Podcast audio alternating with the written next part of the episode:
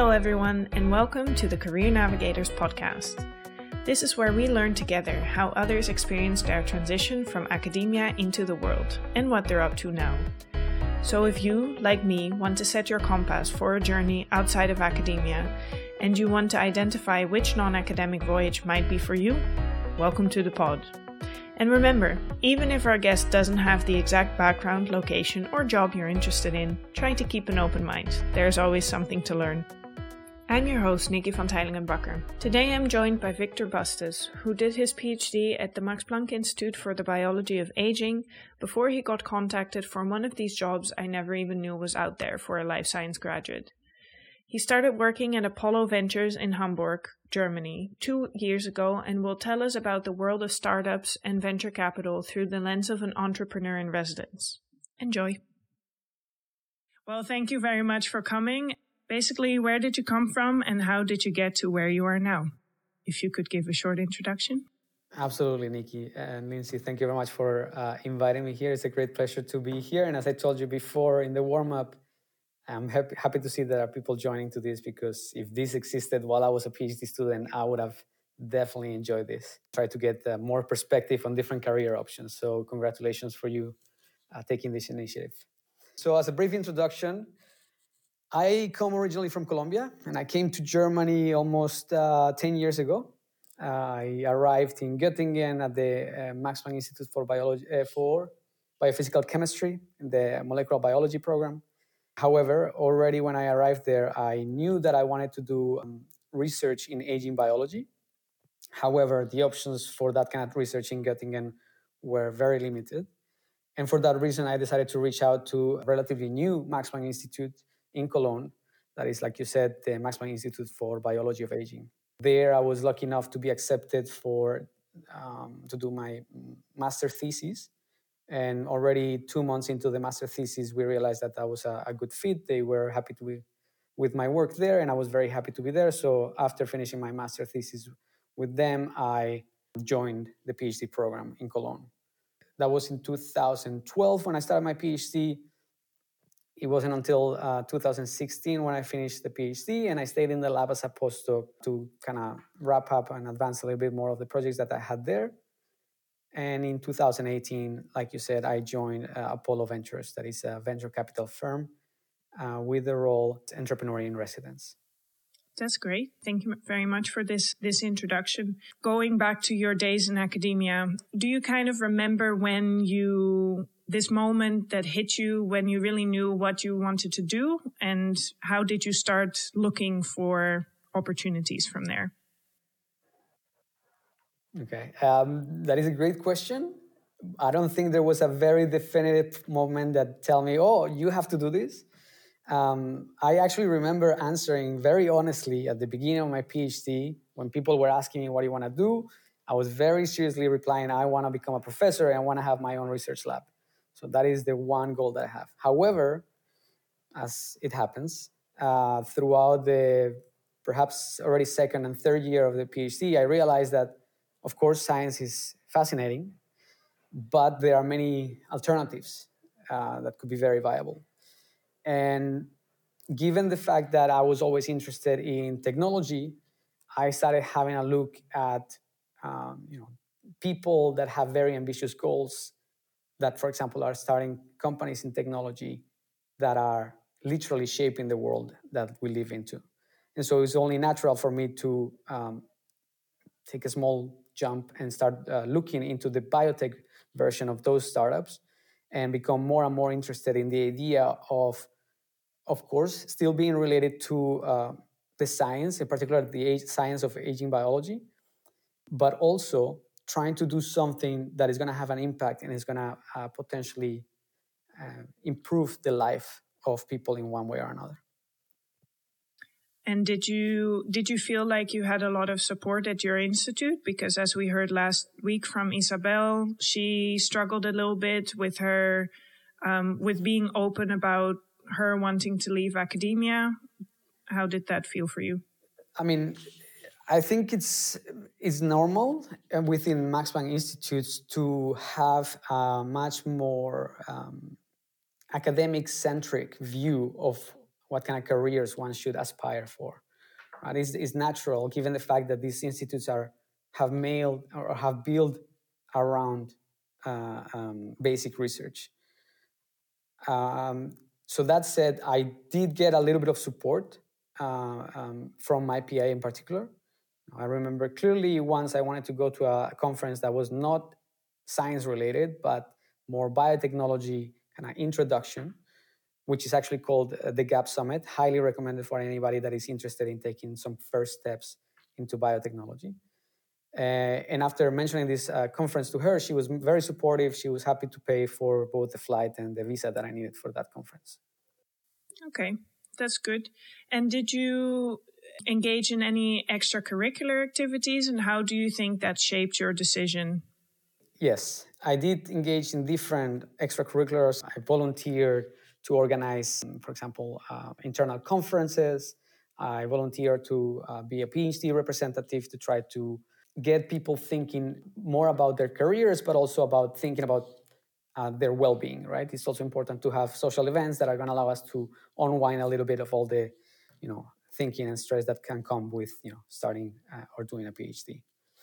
Um, beyond that, in terms of the um, biotechnology area, I think I did quite a little, uh, quite a bit of reading by myself uh, because this is something that was simply very, very interesting to me. Um, so again, I, I, don't think I have to uh, encourage people to do some reading by themselves here. Everybody does that all the time for their PhD. This is a very natural thing for um, for us to do. What what kind of material were you reading? It was very diverse. I have to admit. Uh, it went from uh, you know YouTube videos of introduction to what um, business concept, concepts could be. It also went to, for example, uh, I, I, watched a couple of TV shows that were somehow related to funding of um, biotech uh, tech startups, and of course they would be throwing words that I didn't understand. So it could be going back into the web, trying to understand the definitions of those and the business concepts behind those definitions. If there's one thing out of all those things that you can remember that you would recommend to people, what would it be? Oh, that is a good question. Um, so there is a book by Peter Thiel that is called From Zero to One. Peter Thiel, for those of you that don't know, he was one of the founders of PayPal and he is regarded as a very savvy, um, very smart innovator. And in this book, which I highly encourage you guys to read, he makes one, one fundamental argument, and that is that the step of going from nothing, from no, no product, no solution, to a small solution is much more valuable, much more interesting than bringing that already existing product or already existing solution into a, a better version of itself. And this is very connected to arguments that he makes that, for example, competition is for losers. You don't want to be necessarily competing, competing with somebody that already has a solution for a problem that you're trying to solve again. You want to create a novel solution for a problem that has none. And so I this really kind of shaped a little bit my thinking in that regard. Hmm, that's that's very good to hear. And then let's move a little bit forward in time. So you did all your reading and then you started applying for jobs. How many jobs do you think you applied for at that point in time? Well, this is uh, funny in a way because uh, I would say I applied only to two jobs. Uh, and the only reason that I actually applied to uh, Apollo is because they reached out to the lab where I was doing a PhD to inquire whether anybody in the lab was interested in creating companies, had a background in uh, the biology of aging in the research side, and was willing to start working with a relatively new venture capital to try to create a biotech company in the area of aging biology. And so it was pretty much a perfect fit that I realized it was a very, very lucky event and that I was lucky enough to take advantage of because you know I replied and got a couple of interviews and then after that I was uh, accepted. Okay. So you said that you did your PhD and then you stayed for a postdoc. Was that to finish up a paper or did you just uh, stay in the lab while you were looking for jobs? How did that work? So it was a bit of a bit of both. The idea was to indeed wrap up the main paper of my um, uh, PhD, and I did advance with the science. However, and as many of you may relate, we were not able to find a particular mechanism.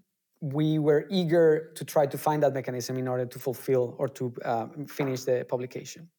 So as of today, that publication is still not out. There is another PhD student in the lab trying to uh, come up with a better explanation for the findings that I had. Okay. Well, that's good. Let's hope that one day it will be published since. Absolutely. I'm looking forward to that day. yeah, exactly. It's always nice to see your hard work come to fruition, I guess. Yeah. Okay, that's great. So you started your, your new job. What would you say um, when you started were some of the biggest hurdles you had to overcome? So the biggest one was the change of mentality because as scientists, we are trained to be highly critical, highly analytical. And every piece of data that is going to be presented to us, we're always going to be able to come up with questions around that data. And so when um, companies, biotech companies, come to you and tell you, I have this data, this is our hypothesis, this is where we want to go. At the beginning, I was very critical and very skeptical that any of those claims could be true because I haven't seen all the data. And I was very skeptical of those ambitious, ambitious goals because they had relatively few data to back that, uh, those ideas. Uh, however, I have uh, understood over time that as long as the initial science is solid and you're not making, uh, let's say, claims that are not cannot be backed by your uh, data, you would be able to get financing to create or to advance your company. Okay. And so when you first started, what was your favorite thing then? I'm not talking about now necessarily, but um, about when you first started, what was the most exciting part for you? So maybe let's take a step back. Within Apollo, I have two roles. Uh, let's say secondary one is that of an analyst. What does that mean? That I analyze the science and the business ideas behind companies that approach us in order to get financial or management support.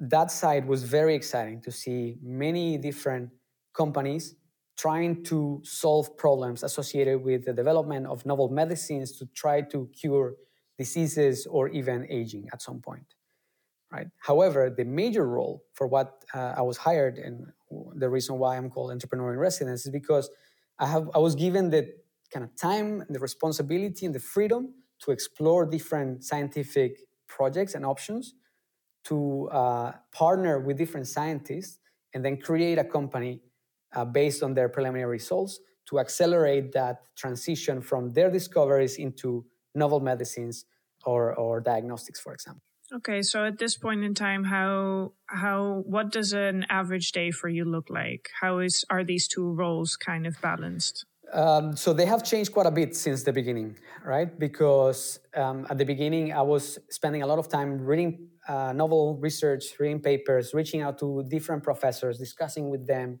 what kind of projects they had going on in the lab, whether they had follow-ups to a recently published paper, whether they were thinking at all uh, in translational terms, whether they wanted to bring this into a, a biotech or, or something like this. And so those initial days were a lot of papers, a lot of conversations with uh, scientists, and a lot of trying to develop relationships and build something together. In the side, of course, there was there will always be these companies approaching Apollo, and if something falls within my particular area of expertise, I will have a look, discuss with those uh, scientists and, and um, management people, and understand what are the expectations from our support and whether they would be a, this would, could be a good investment for Apollo. However, nowadays, even though the secondary role hasn't changed that much, the primary role has changed because uh, luckily we have been able to establish a collaboration with uh, uh, an institution and we are now starting to spin out the company, which means that I do have quite a bit of science with the team that we have assembled, but there's also a lot of management and a lot of coordination that has to be going on into the uh, development of the company. Hmm, that that's very interesting. So, do you think that when you started, but also the development of your of your career within this company, do you think your PhD properly prepared you and your experiences during your PhD? In terms of the science, yes, absolutely. In terms of the business side, no. Uh, as I said, I did a lot of reading by myself, and that's kind of what gave me. I, I won't lie. This was a very small edge at the beginning because I was familiar with certain concepts. I had understand uh, understanding of some basic ideas. But of course, once I started here, and you get you know once you get thrown into the pool and you don't know how to swim, you gotta learn how to swim, right? And so uh, that's that was a little bit the, the, the experience that I had. Mm.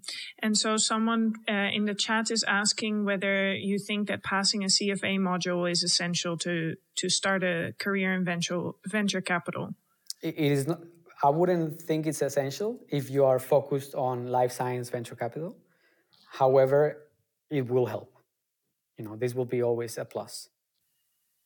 Of course, and putting it on your CV will probably also exactly. make it more visible. Exactly you mentioned being thrown into the pool and needing to learn how to swim. How was the support from from the company? Did someone help you to learn how to swim? Did you get at least a couple of these like inflatable thingies to learn how to swim, or did they just kind of leave you? No, no, no. The, the, there has been quite a bit of support. Uh, of course, the idea here has always been that the people that join the company are always very independent. And it's a little bit like it felt to me very similar to when i started in the lab you know? You have a lot of support as long as you ask for it. If you want to do things on your own and be a little more independent you're encouraged to do so. But of course there's always support to rely on in case you want to learn something new find new resources maybe get connected with somebody. Uh, there is definitely support there and do you think, going back to my previous question a little bit, um, do you think that the a career in academia or a PhD in academia prepares you to be innovative as such, or do you think there, there's a bit to be learned there? Oh, so, from my experience at the Max Planck where I was, there is a lot to learn. There is a lot of room for improvement and uh, a lot of room to incentivize and encourage people to think about the idea of innovation because we all know that Max Planck in general is a great place for basic research and a lot of those basic research uh, may yield something that is very translational very interesting. However we are not encouraged to think that way you know? There is the max planck innovation that would help you if you want to patent something that you have discovered uh, but they they won't necessarily give you the tools, uh, at least as far as I'm aware, um, to uh, develop this into your own company. So how if if there's someone with the idea to with the an idea for a product or a medicine or any research that could lead to their own startup, how would you suggest they proceed? What is kind of the process for getting VC funding in the end? Yeah, this is, this is a very complex question because there are so many different ways to start to start the idea. I, am assuming that we're speaking here about life science and venture uh, biotech, right? So yeah. let's assume that you are starting from a result that you actually obtained during your PhD, or that you know a colleague of yours obtained, and you, he wants to partner with you, or he or she wants to partner with you to start a company. Uh, the first thing that you need to do is, of course, make sure that your invention is protected having IP is very valuable, especially for early startups. And so that uh, that would be a very very important step. Once that is done, then you can discuss the idea of uh, incorporating a company, having a license agreement between uh, your company and the Max Planck Society to have access to that IP. And with that, in an uh, let's say business plan or an idea, you can go to a venture capital. Uh, however, this is a very simplified, simplified version of it. There's a lot of more nuance to it.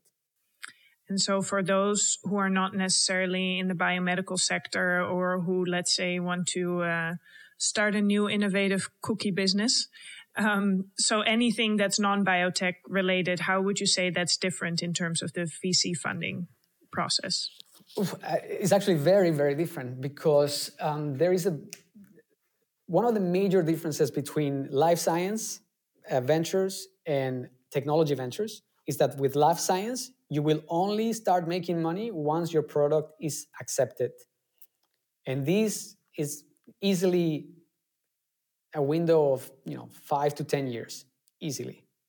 However, if it's technology, what you're trying to develop, if you have a couple of good developers and you have a very clear idea and you have a little bit of money, within six months you can have a first product to put in the market, get some uh, initial feedback from the customers that you're trying to reach, and this would already generate some cash flow or some money for your company. And with these, you can already go to another VC or to the same VC and say, hey, we need more money, we're doing things well, we want to grow faster. So uh, there's a very big um, time difference there. Right. So the time to market is, is way longer. Absolutely. There is, however, notable uh, one notable exemption in, in life science, right? If you're developing a, a platform or a company that develops uh, that provides a service like a screening platform or a, uh, let's say an electronic lab, lab notebook, these are in a way more similar to technology uh, companies because you are not putting something uh, in the market as a medicine or as a diagnostic, but it's a tool for other businesses to take uh, advantage of or to use. Do you eventually want to become a VC or would you rather go work for a startup? And then in that case, how do you, how would you plan to kind of obtain managerial skills or are you just going to swim in the pool and see how it goes? It, it's a little bit like that. Uh, you, you learn by doing let's say that at the moment I, I am in this uh, transition into management of this new startup that I have created uh, along with Apollo. Uh, and the idea is that I will, uh, at least the idea I have at the moment is that I would like to be stay, stay involved with both, much more with the startup to try to make sure that uh, we're doing things right, but still in touch with the venture capital side. So where's the aging field going right now? Which i'm let's let's assume that you are at the forefront of the aging field and that i want to believe we are yes. Exactly. So where where do you see that going right now? Okay. And so this is a very um, exciting time for uh, biotechnology uh, in aging. There are again step back. Let me tell you why this is exciting or why this is the right time. Because even if I ask the audience right now, you know, who wants to be old? Nobody would say that they want to be old. But this is not necessarily uh, related to the age that they're going to have. It's because we, everybody, even subconsciously, associates old age with disease, right? And so we are slowly transitioning from this thinking that we need to go and treat diseases into a more well if we understand how aging works we can maybe even prevent those diseases from happening in the first place and so for the last 30 years there have been uh, there has been uh, research in aging biology and we have discovered interventions be that drugs or or uh, um, for example exercise or dietary interventions that we know that slow down our aging and improve our health in the long term right? If this would have done, if this would have happened in, for example, in, in the field of cancer biology, if you find a new compound that seems to be effective against one particular cancer, there's going to be a company spinning out immediately. However, since aging hasn't been considered a disease, there was just research. And so this mentality has been slowly changing for already uh, maybe what eight eight years or something like this. And there are more and more com- uh, companies coming up trying to leverage that knowledge that we have built over those uh, 30 years to create and develop uh, medicines or interventions that are going to, uh, as I said, treat aging associated diseases or even prevent them to some extent. In your startup specifically? Yeah, I cannot go too much into the specifics at the moment. That's fair. However, I'll be more than happy to share more with you guys uh, in a couple of uh, maybe months, years, who knows? Time to market's very long. Exactly. But if everyone gets older, it doesn't matter anymore. Then time is only relative. Absolutely. Would you say that right now, how did your working environment change in the sense that I'm assuming that you have to work with many non scientists. And did this cause you to change your way of communicating with people? And, and how did you feel prepared for that in the first place? Yeah, that is a great point. Um, and this is also something that you guys might have experienced. Um, communication of your science is key. And so it's super important that if you get the opportunity to get training on how to communicate your science, you should absolutely take advantage of it and listen to what people that have gone through uh, similar things might have to say about it. And to be honest, I have always been a little bit obsessed with the idea of communication, not only in science, but in general. You know, it's amazing that just with words, I can convince you of thinking something different that you uh, originally uh, were thinking before.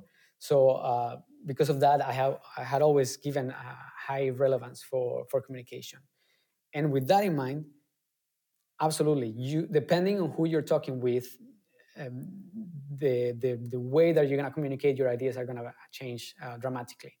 You know, I have gone from speaking to PIs and postdocs about the science to speaking to investors that are related to life science, so they have uh, a deep understanding of the biology, but also the business, and then also to investors that have not uh, do not have a strong background in biology. And so you need to be able to convey the same message with a different depth uh, for all of them. And then, did you ever have any problems? Because I don't know if at this point in time you speak fluent German. Um, is the, the working language generally English? Did you need any German? How did that work out for you? Um, so as of today, you know, after 10 years, I do speak uh, German. It's not perfect by far, but uh, I can manage. Uh, however, the work environment has always been in English. Uh, we do have quite a bit of Germans, as you could imagine.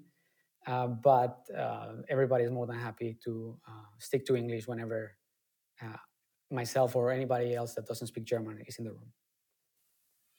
Because do you interact a lot um, with people from all over Europe? Is it kind of um, international in the sense that you interact with investors and also other startups from around Europe or even globally? It is, it is globally, indeed. We interact with anybody that has an interest in aging biology, and we don't limit ourselves uh, by geography. Okay, and so, but this this is the case for the the investors mainly, or other startups that you interact with also. For the investors, for the startups, so the, we have talked with companies that are uh, located in the U.S., in Asia, in Europe, um, and in theory, it wouldn't be a problem for us to uh, make an investment and support any of these companies, regardless of the location. Could you comment a little bit on the diff- on the potential differences between um, mm, VC culture in in the states and in in Europe? How does that differ, uh, in your opinion? So there's there's quite a bit of difference, and it it relies mostly on the uh, fact that in the U.S an, an idea, just an idea, is already a fundable uh, enterprise. And the amount of money that you can get in the US is just much, much higher for, uh, you know, if you had the same idea in Europe, you would get way less money for that idea. Uh, in Europe, I, I, feel that there is also a need for uh, a bit more evidence before investors are willing to make a commitment. Don't get me wrong, it's still venture capital, so it's still there's still risk associated. But I think European VCs have a tendency to try to minimize that a bit more than the ones in the US. So, how do companies like startups generally bridge that gap from starting the company and getting the data to support it in order to get the the funding from VCs? So there are different different ways to do this. Um, you could apply for uh, what is called a non-dilutive grant, what does this mean? It's, it's a grant that, for example, the government of your uh, country could give you to try to support uh, some initial translational work. Uh, however, there is also the idea that you know you could come to me as a company telling me I need five million dollars to develop my idea, and I would tell you I like your idea, but until I don't see this data, um, I'm not going to be willing to invest. So here is one hundred thousand bring me the results, and based on that, we can make a decision. Um, not many VCs are going to be necessarily, or not all, every VC is going to be necessarily happy to give you a hundred thousand to do a, a test experiment, but some will be. So, mm, but then how do you think, what do you think the reason that the States, first of all, is a little bit, is willing to invest earlier? And second of all, like, where does all that money come from? And why is it not there in Europe? That is a good question. So, where the money is coming from? Everywhere. Venture capital firms are just a fancy name to say, you know, this is a group of people that have in common that they would like to uh, diversify and invest their money in something that could perhaps give them a high uh, return on the investment in the long run. Um, and in terms of the comparison between the US and, and, and Europe, I think the US is much more uh, entrepreneurial friendly. They're much more, let's say, tax advantages. And in the end, it's also a much richer ecosystem in terms of the money that is flowing uh, within there, right? There's a, there's a culture of innovation in the US that even though uh, it does exist in Europe, it doesn't exist at the same scale. Okay. And so in Europe, where would you say the major biotech hubs are? Um, and, and do the VCs kind of co local localize? Yeah, co-localize, yes. Like a, a microscopy. Yeah, like like science. Yes. so the major hubs, I would say, uh, the UK, uh, London, Oxford, Cambridge. That's a very big hub. The Golden Triangle. Exactly. We have uh, in Switzerland, right? Zurich and Basel and Lausanne. They have very, very, very interesting biotechnology going on, and they they do have a very strong culture of spinning out companies all the time. I think those would be the biggest ones that come to mind. However, there are many that are trying to uh, incentivize this uh, this switch or this uh, change. And so there are you know, if you look today, you will find what are called uh, biohubs uh, all over Europe. You know, Barcelona, Madrid, Paris, uh, Cologne, Berlin. You will definitely find biohubs uh, in every country. If I'm a PhD graduate in a very specific field and I know that I want to let's say work for a startup. Like where do you think is a general google search or maybe linkedin enough or would you use other platforms to kind of look for a job specifically? So they could be enough but i wouldn't limit myself to just just those options. Uh, i think a very good way to approach this is to go you know you can look for li- uh, life science um, venture capital and you will be landing in the page of one particular venture capital firm and then you can look at the portfolio companies that they have invested in. So you will have a long list of companies to have a look at. The other way uh, that you could take is to see if anybody has tried to compile a list of biotechs within your country. That would be the second one. The third one, and probably also a very uh, easy to approach, is that you can look for, uh, let's say, biotech hubs in your favorite city and see which companies are uh, part of those biotech hubs. Mm. Yeah, that's a very good tip.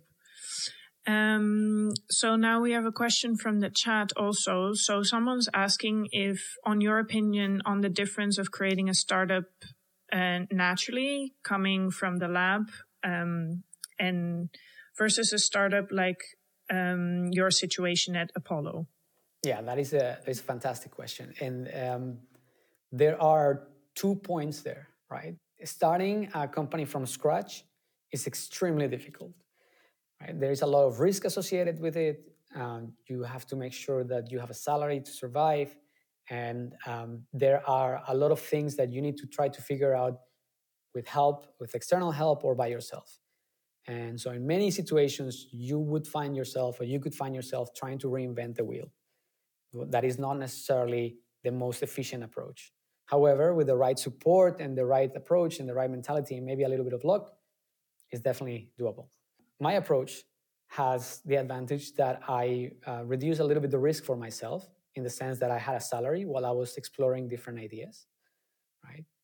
However, it also has the risk that there was no guarantee that I was going to find a group of scientists that would willing to collaborate with me to start a company, right? So it's a little bit of a, a balance there. Uh, however, being part of already a venture capital firm that has some experience creating comp- uh, companies gives us or give gave me a small advantage in that regard um, because I don't have to be reinventing the wheel for every single problem that come that I come across, especially on the business side of it, right? Because my background is not in business.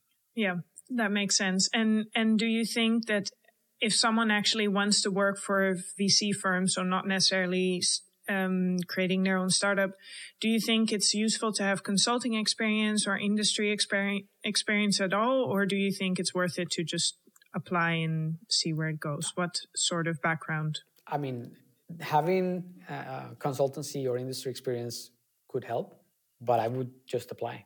You know, I'm sure there are going to be many things that you're going to have to learn either at consultancy or in the VC. So I would just apply directly. Yeah, that's fair enough. I think it's always worth just to apply and see where you end up, see what their feedback is, and then uh, go from there.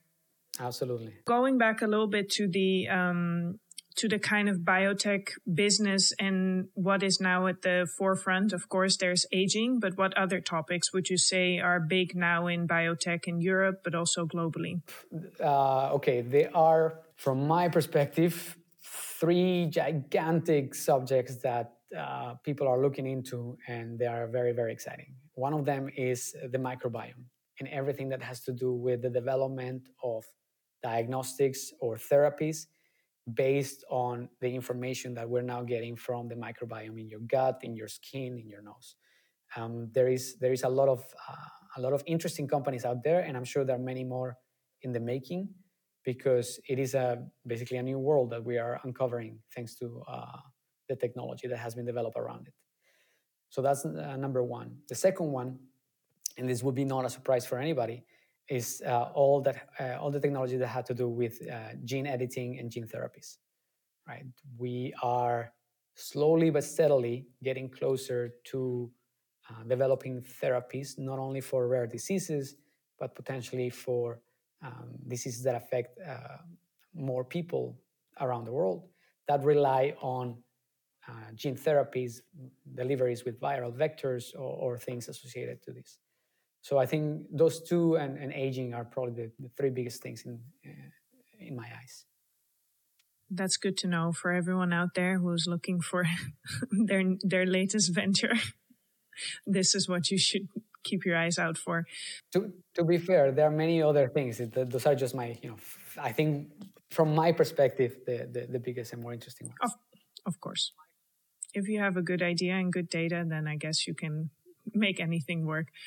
Um, so in terms of the the company, and let's split this question into two tracks. So on the one hand is a VC company, and on the other hand is the is the startup. Um, how easy is it to climb the ladder within those two separate places, and is it easy to change companies? Or even get job offers. At some point, you stop applying and hopefully you get offers. Um, how do you see that happening in those two tracks, basically? Okay, okay. Let's let's take that in reverse. Yes, you are definitely gonna get offers uh, uh, as soon as you start working in that environment. People are always eager to look for people that have a strong background, that are motivated, and that are working hard. So that's absolutely uh, it's gonna be part of your um, career development. Now, in terms of climbing the ladder, when you work in a venture capital, it really depends. Venture capitals are very, very different between them. However, there is the possibility that you would start as an, uh, either an assistant or an analyst within a venture capital, and then you could move to uh, a higher position within the firm, even reaching uh, what is called a partner, where you could potentially have um, um, own a piece of the company uh, of the venture capital. Within the startup, that's a, a, much more different approach because if you created the startup, then you're already at the top, right? Of course, once your company starts growing, it would be great to hire somebody with more experience to have a role of CEO or, or, or anybody that has management experience that can not only grow the company, but also teach you how to do it. So you could eventually uh, take that role once again. However, if you are not starting the company, but you're joining a startup, there is absolutely always going to be room for growth. and the earlier you join, the the faster you're gonna grow. As long as you know things go well. of course, that that's the hope when you start anything. Mm, and then, what would you say is the is the um, the usual exit strategy? Because usually these companies get bought, right? And then, what do you do after, or how do you get there, and what do you do after? this is a this is a loaded question because again, not every company has the same exit exit strategy in mind. Right? Some companies they are created with the goal of creating a lot of value in very few years and then hopefully being acquired by a bigger pharma company that is going to develop their assets and then they can go on move on to create a new company right the, the entrepreneurs that created that first one however other companies other people are much more um, you could even say attached to their idea and they, what they want to develop. And so they would not necessarily accept money from a venture capital that wants a fast exit right? They would rather wait for the right investor to get their company into a place where they feel more comfortable right? There are two main ways that investors can get their money back. One is like you said um, being bought or being acquired but the second one is to reach an, um, an ipo right to um, list part of your company as a public company and therefore you will be able to sell um, the shares that you own in that company and then, in terms of either being in a startup but also in a VC firm, what would you say the job security is like? Because someone commented that people think that academia gives actual job security, which I'm not quite sure about that. But how? What do you think that's like in in venture uh, capital? So I'm not I'm not too convinced that academia gives you job security. Um, and to be fair, uh, I think venture capital and startups like many any other company, they could offer you, you know, a permanent contract, but then if they go bankrupt, that is going to be worthless. So I think job security is a little bit of a an abstract idea that I try not to think too much about. I have the conviction that, you know, if you do uh, the best you can and if you work hard, you're always going to be able to find uh, a job if something happens to the one that you currently have. Yeah, and then kind of tying into that with the current situation and and a global pandemic happening, do you think uh, startups and VC are are harder hit than any, or so startups? Yeah, again, it's a matter of timing. You know, if you're a startup and you you're just got some money from investors, then you're fine. You just have to manage that money properly. However, if you you were hoping to get some money during this pandemic period, then it could be challenging. However, life biosciences are in a very privileged position because now more than ever, the whole world realizes the power of biology. Right? And so, not surprisingly, there are a number of venture capital firms uh, in the US and in Europe that have um, raised more money to invest in biotech companies. And so, in that regard, I think there is still a lot of uh, there will be a lot of job opportunities in that space, and there's a lot of money to be invested in companies uh, that are pursuing biotech efforts. So you think that has increased because of the situation? I mean, yes, it will definitely increase. I don't know if it has increased by now already, but it will definitely increase that's that's good to hear for anyone who's interested in joining VC. And then, uh, how would you say, with the current situation, how has your life changed versus kind of what did your day to day look like before, and how what does it look like now? Do you look? Are you in the usual, you know, on the one hand, I don't have to commute. I don't know how long the commute in Hamburg is, but okay. Um, but I'm in so many Zoom meetings and it's really hard. How do you balance job and family, those kinds of things? So, um, to be honest, the, see, the pandemic didn't change too much uh, my daily routine, uh, with the exception, of course, of the commute, which is not a very long one, luckily. Um, I did spend some some time eh, at home doing home office, and the pandemic did slow down some of the uh, work that we had, of course, uh, some talks with either uh, scientists or, or the people in charge of the institutions that, are, that we're collaborating with. Uh, however, overall, the system didn't change much. It's just a little bit slowed down. Um, in terms of balance with the family, I, I think this is also something that I did during my PhD, and I encourage everybody to do. You should make the time to uh, you know have your uh, life outside the lab, right? Because nobody's gonna come and tell you, "Hey, take some holidays." Maybe some of your colleagues might, perhaps your PI will, but the first person to say that it should be yourself, right? So I would really encourage everybody to, you know, find what um, gives them some balance. You know, in my case, for example, and we were discussing this before. Um, you know, I play football, and you know, when I was doing my PhD, I was playing football twice a week, no matter what. It didn't matter that I was writing my thesis. It didn't matter that we were review uh, were writing a review. It didn't matter. I would always go and play football because that allowed me to have some, you know, mental break. And so, what what do you do um, on a day to day basis? Do you talk a lot to the people in the company? Do you talk a lot to the other investors? Um, how do you see that happening? And and also, how what's your average work week look like? Is it PhD work week where you work weekends and Sundays and nights and whatever, or is it really like a nine to five? Neither.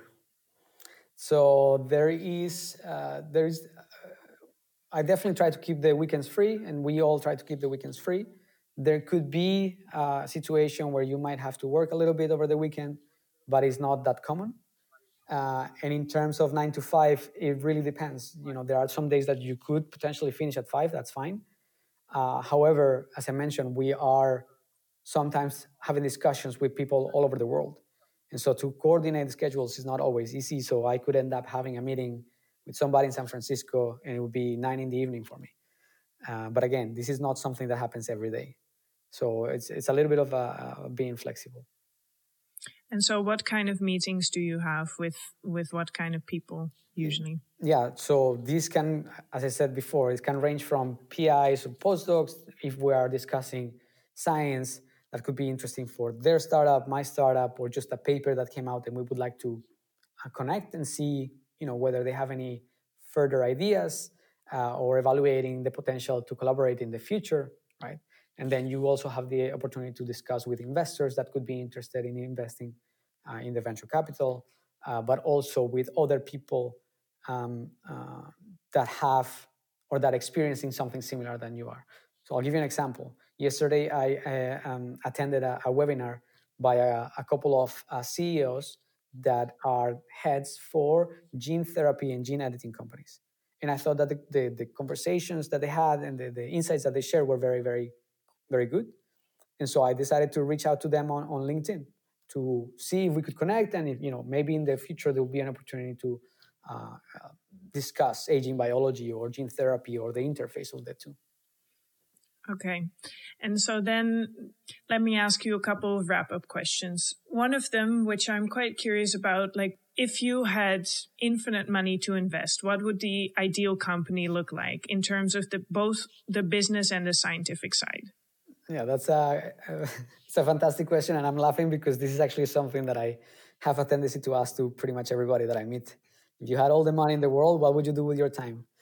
Um, what would the ideal company look like? Yeah, that's a, that is not a straightforward question. Uh, ideally, you would like to have, of course, the best people, right? Because having the best people is what makes an idea succeed. You know, you could have a great idea, but if you don't have the a great team and a, a, a great people working on it or executing that idea, is not going to get necessarily very far. It could, but it's less likely.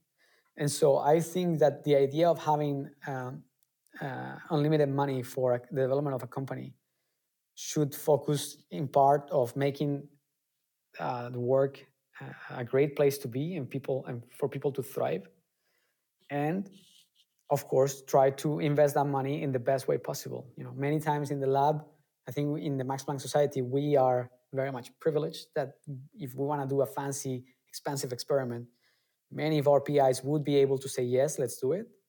And so I think that kind of freedom would uh, also make a company or help a company succeed. Okay, well, that's very good advice. And speaking about advice, can you tell us an instance of the best and some of the worst advice that you've gotten o- over your career?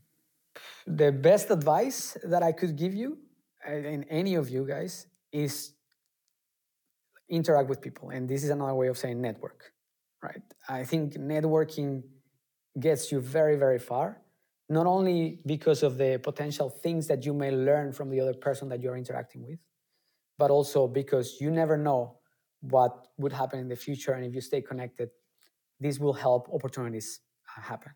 I'll give you an example. You know, I have interacted with people at this Gap Summit in 2016. You know, and two years after that, when I started working in venture capital, they saw that I started working here. They reached out, and we stayed connected. This person uh, was also working in venture capital in a different country, in Hong Kong. And then after a couple of years, I also introduced her to somebody else, and now she has a job with this uh, mutual friend of ours. So it's you know it's it's just very randomly, very stochastically. These events happen, but if you start to create an, uh, your network, this is going to happen more often. And then, what is some of the worst advice you've ever gotten? The worst advice focus only on your science.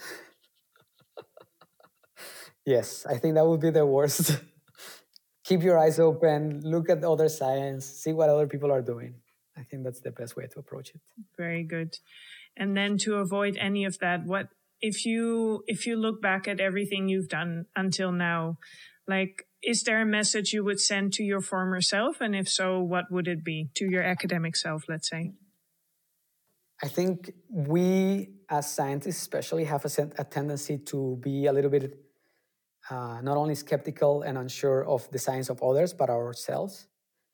Uh, and I think I would tell myself, you know, everybody's just trying to figure it out, just like you are. So, you know, just try, keep pushing, keep trying things will work out in the end. Then those are words to live by. Things will work out in the end.